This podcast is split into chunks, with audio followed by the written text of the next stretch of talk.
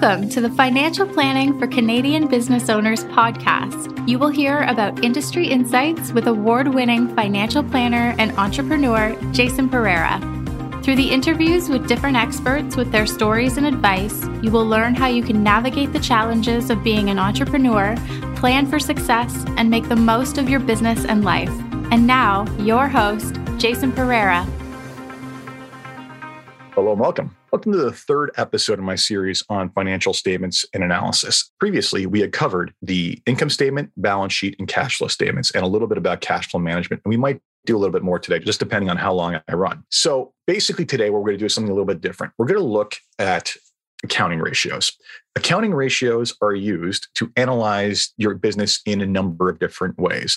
It's helpful to track the performance of your business in multiple different facets, from its solvency to its profitability to its efficiency. And there's a number of ratios that can basically help do this. In fact, it also is a valuable tool for if you can find a comparable, comparing the health of your business to another business and uh, in your industry in particular, because industries typically tend to be similar in operations. You don't want to compare apples to oranges. So, what is an accounting ratio? Simply put, an accounting ratio is taking one number from somewhere in your financial statements and doing something with it in relation to other numbers.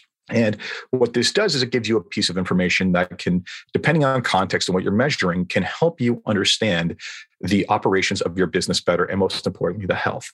So before we get started, I just want to say if you can pull out your income statement, balance sheet, and cash flow statement from your accounting software, it's probably a good idea to have those with you as we go along so you can understand what I'm talking about in a little more detail. So, first off, let's talk about the first category of ratios liquidity ratios. Liquidity ratios are basically a measure of how effectively or the company's ability to repay both short and long term obligations. The most common liquidity ratios and the most important ones tend to focus on current liabilities versus long term because current liabilities have to be paid within the current 12 month period.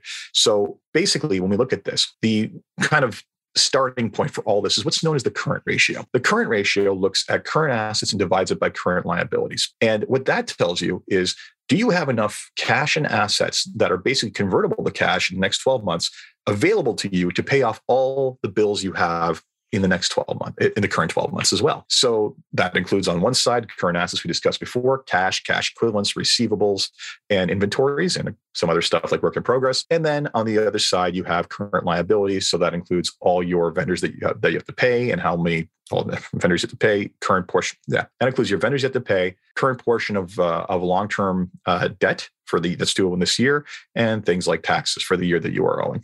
So there's a number of short term liabilities there we went over last time. The ideal for this is a minimum score of one. One divided by the other should equal at least one. If not, then basically you do not have enough cash and current assets to pay off your current liabilities. That might be a problem, might not be, depends, right? Because when you basically sell a product in inventory, you sell it at a profit, hopefully. And that actually is that profit's not reflected on the balance sheet. So it might be an issue, might not be, depends on the nature of your business. But in general, you want that number to be greater than one so that you can meet your obligations. The second one is the acid test ratio. The acid test ratio subtracts out inventories from current assets. Now, why would you do this? Depends on the nature of your business. Again, if your inventories turn over very frequently, like we're talking daily or weekly, you know, very short term stuff, and it never sits around for very long, then hey, that's okay because that converts the cash pretty quickly. So the current ratio is probably okay. But if you're holding on to inventory, say heavy equipment for months on end, and that's normal, then that's something that doesn't convert to cash quite quickly enough and may not be available to you to pay current liabilities, in which case the acid test ratio is a, probably a better metric with, again, the same benchmark of at least one. The third ratio in this series is basically the most stringent of them all. It's the cash ratio. And this carves out all current assets with the exception of cash and cash equivalents compare and divides that by current liabilities. And this really measures your business's current ability at this moment to basically pay off its current liabilities for the year. This is the most stringent of all of these. Now, if you're in a cash and carry business with high turnover of inventory, then this is probably healthy and probably fine. But if you've got decent payment terms and your business is steady, then frankly, there's no reason that you should be breaking your neck to try to get this ratio above one. Although, hey, you do need sufficient working capital. And we're going to talk about that later. Another ratio in this category is the operating cash flow ratio. So what this does is instead of looking at current liabilities from the lens of your current assets, it looks at from operations. So basically, it takes your operating cash flow, which we went over last time, which is basically the cash you generate from operations. This can be found on your cash flow statement and compares that to current liabilities. Ideally, this should, of course, be north of one. Why? Because otherwise, you are not generating enough cash from operations to meet your current liabilities, in which case, come next year, your or coming into the period, your asset totals are going to be lower than they were at the start of the year. Can you do that for a short period of time? Sure. Can you do that indefinitely? Well, probably not. That's a financial hardship issue. So those are the main liquidity ratios. Now let's move on to what are known as the leverage ratios. The leverage ratios are a measure of the amount of capital that comes in the form of debt. In other words, it's basically how much leverage are you employing in the business relative to some other important metrics. So the first one is the simplest, the debt ratio. What are your total liabilities divided by your total assets? And why is this important? Well, it just measures solvency. Can you pay off everything you can the business pay off everything it owes based on the assets it has on the books? If not, technically you're insolvent on, insolvent on paper. And frankly, something needs to be done. You can maintain that for a while, but as those liabilities come due, if that asset total doesn't increase to meet that challenge, you have a problem. The next one is the debt equity ratio. Basically, this is as described. You take your total liabilities and divide it by your shareholders' equity. This is a metric of how you financed your business essentially. So, are you a more debt laden business, or are, was there significant amounts of owners' equity invested and maintained within the business? And essentially, this is also another form of solvency ratio. If your business is struggling and you're seeing a total liabilities versus shareholders' equity imbalance where it's a high number, you're probably too debt liant. You're going to need shareholders' equity. And if you're debt to equity ratio is likely is is very small or barely existent or you know the first number is zero you're probably not employing debt within the business that you could employ to help you grow or be more profitable. So debt is a good and bad thing in life and we've done over this on this podcast before. It's good if it enables you to earn a good return specifically around your business, around your education, any number of things. So when used in wisdom, it is valuable. When used foolishly, it can crush you. But this is one of those metrics that can inform a decision. The next one, and this is more of a important one in the short run, is the interest coverage ratio. So this basically measures just looking at your interest obligations on all your debt. What is your operating income divided by your, your interest, uh, interest expenses? Why is this important? It tells you how much income you generate relative to the amount of debt carrying cost. And that is important because if that number is not above one, you're in trouble. Why? Because if you're not generating enough income to at least cover your interest expenses, you're at massive risk or you're going to default as soon as you run out of assets to liquidate. So, frankly, this is a kind of help the business. You want this number to be big. Now, you don't want this number to be undefined, meaning that interest is zero. Again, if you're not employing debt within the business, that might be holding you back from opportunities around expansion or recapitalization, meaning pulling some other money out personally and reducing your shareholders' equity exposure. Next one is debt service coverage ratio. So the debt service coverage ratio looks at your operating income like before, but it looks at your total debt service. So not just the interest, but also the principal payments why carve out these two? Because in many cases, businesses can rely upon lines of credit, which do not require anything much more than interest payments at the very least every month. But so that's why the interest coverage ratio is important. But debt service is more important because that also means your principal repayment. Now, you may or may not be able to re-access that or re-advance that money, which is why both metrics are, relevant. So I'd say the one that's more important here depends on the nature of your debt. If you have a term loan and you're probably not going to be able to get that term loan again, total debt service ratio is probably the most valuable. If you have a readvanceable form of debt that you can access, then the interest coverage ratio is probably the most important one there. So then we move on to efficiency ratios. Now, these basically what they do is that they look at how the company is utilizing its assets and resources to create revenue and how effective that is. So the first one is the asset turnover ratio. And the asset turnover ratio looks at your net sales divided by your average total assets. So the average total assets are arrived at by taking the start of period or one year's last year's assets and adding the current year's assets and dividing that by two straightforward and what it's just trying to look at is what was the average amount of capital you had deployed or assets you had deployed and what were the sales relevant to that? So how many dollars of sales did you generate per total dollar invested? Now obviously this is a lot better if it's higher. And this is very much dependent upon the nature of one's business. But really, you want to have a very big number here if you can. Now, that again is just based on the nature of the business, but it just tells you, again, roughly, especially when you're looking at investing in your business, if you basically make $2 for every $3 you invest in the business as assets or for every for the assets that you grow then you can start to determine trade-offs within the business and, and form your decisions regarding expansion inventory turnover this one's of particular interest that we're going to come back to later. So, the inventory turnover ratio this is your cost of goods sold divided by your average inventory. Why does this matter? Well, basically, it's measuring what you paid for your inventory and essentially how much of it you keep on the books and how many times over you're flipping that. So this is a measure of how effective, in a way, a measure of how effective you are at inventory management because inventory costs money to keep around. So if you basically have too much inventory, that is an investment in your business that maybe doesn't need to happen. Ideally, in a perfect world, the inventory comes in and is sold the next minute. Now, that's borderline impossible. And frankly, if you tried to do that, you probably would lose sales because was, there would be delays in arrival and you would you would miss that sale opportunity. But essentially, what you want this to be, depending on the business, well, in most cases, you want this number to be as high as possible because that means a high cost of goods sold, so a lot of costs related to sales of that product, and an inventory number as small as possible. That just means that you are constantly cycling through the inventory with little need for investment in that aspect of working capital and little need for warehousing if necessary.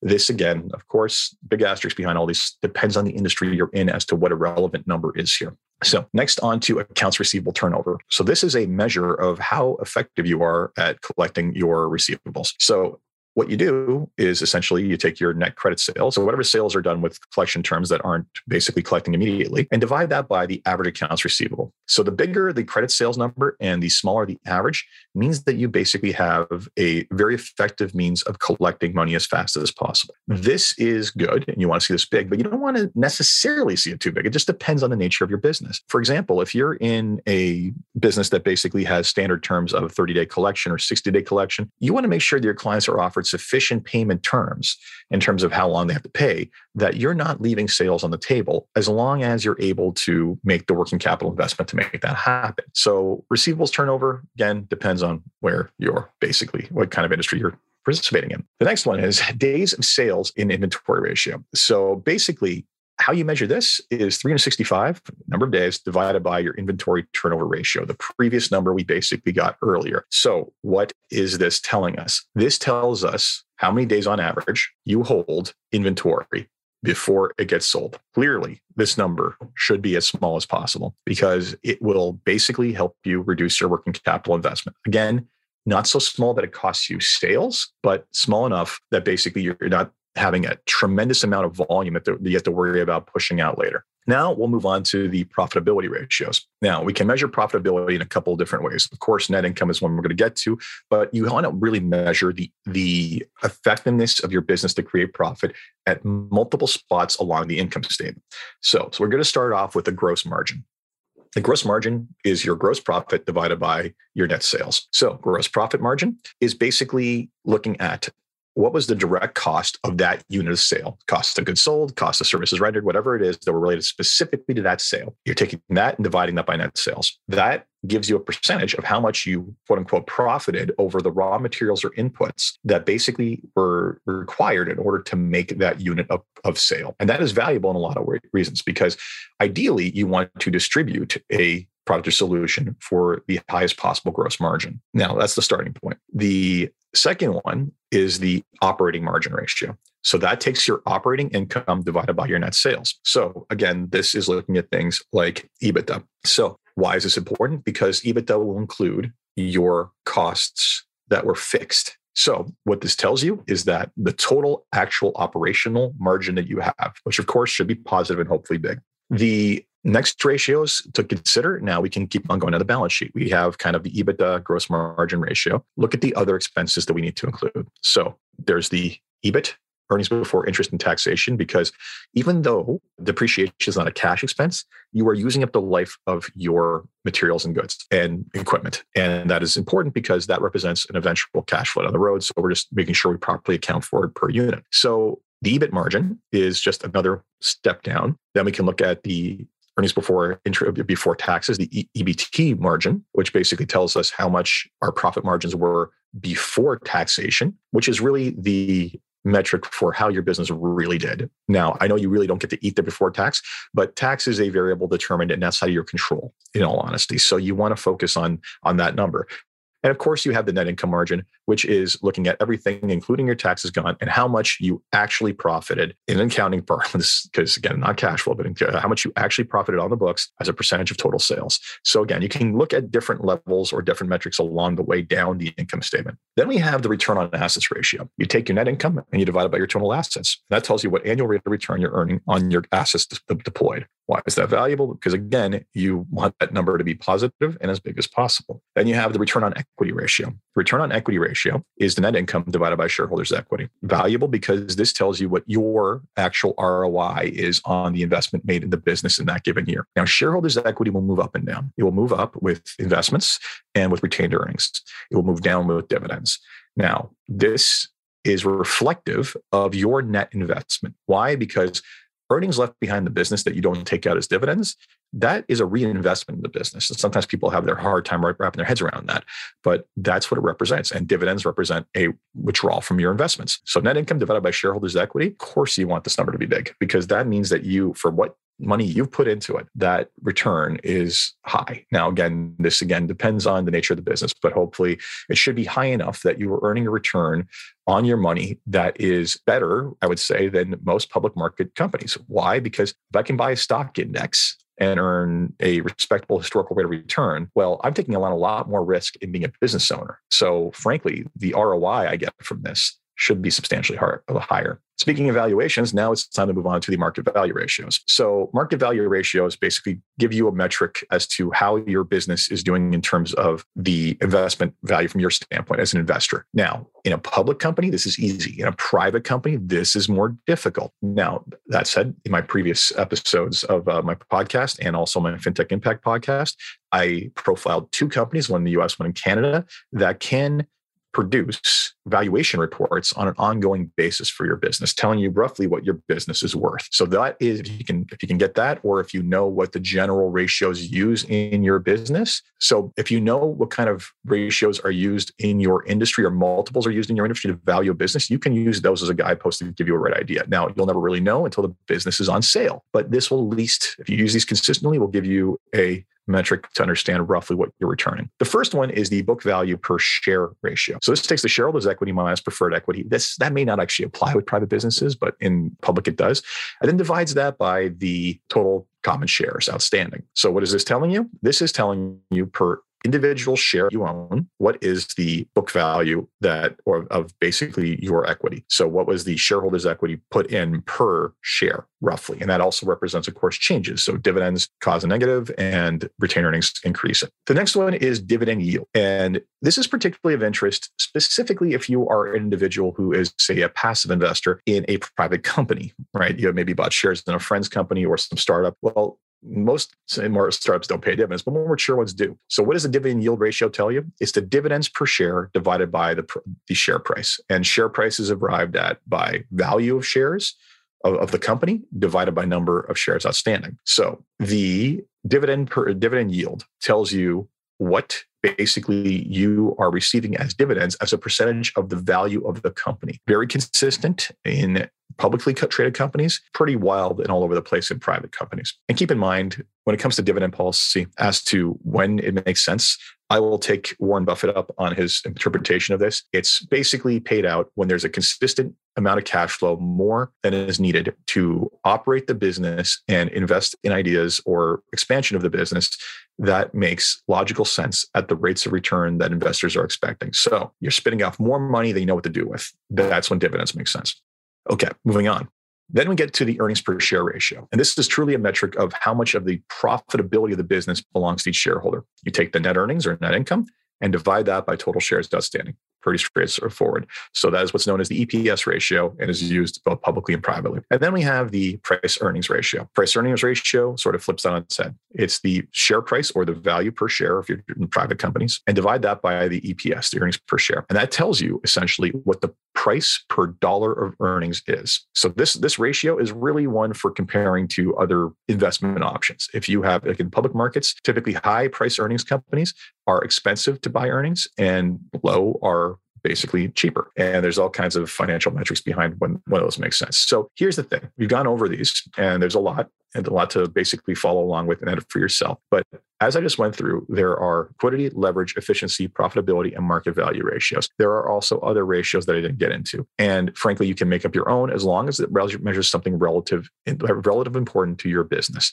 So basically, my advice to you is don't try to focus on every last one of these figure out based on your industry and your operations and when you feel business stress which one or ones of these ratios in your business are relevant to you and basically track those and track the evolution over time and try to get some sort of benchmark data if you can find it on other companies in your industry. Now, this is not the end of accounting ratios. You can have non financial accounting ratios. I have several of these in my business to help track the health of the business.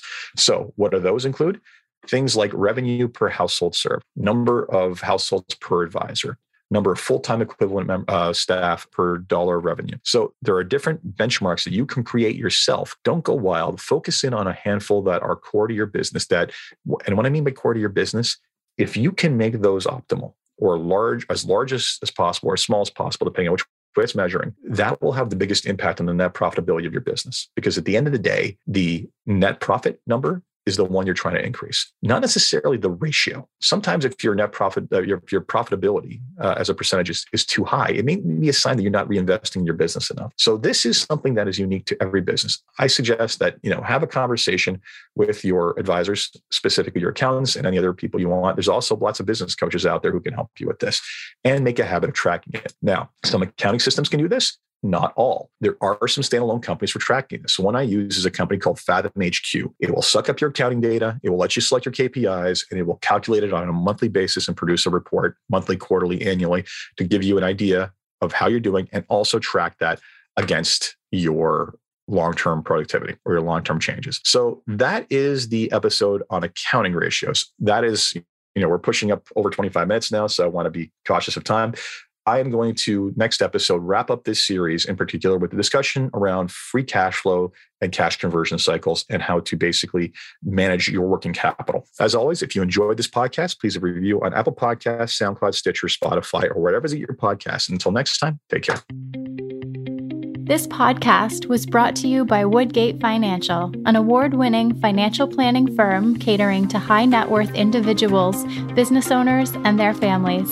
To learn more, go to woodgate.com. You can subscribe to this podcast on Apple Podcast, Stitcher, Google Play, and Spotify, or find more episodes at jasonpereira.ca. You can even ask Siri, Alexa, or Google Home to subscribe for you.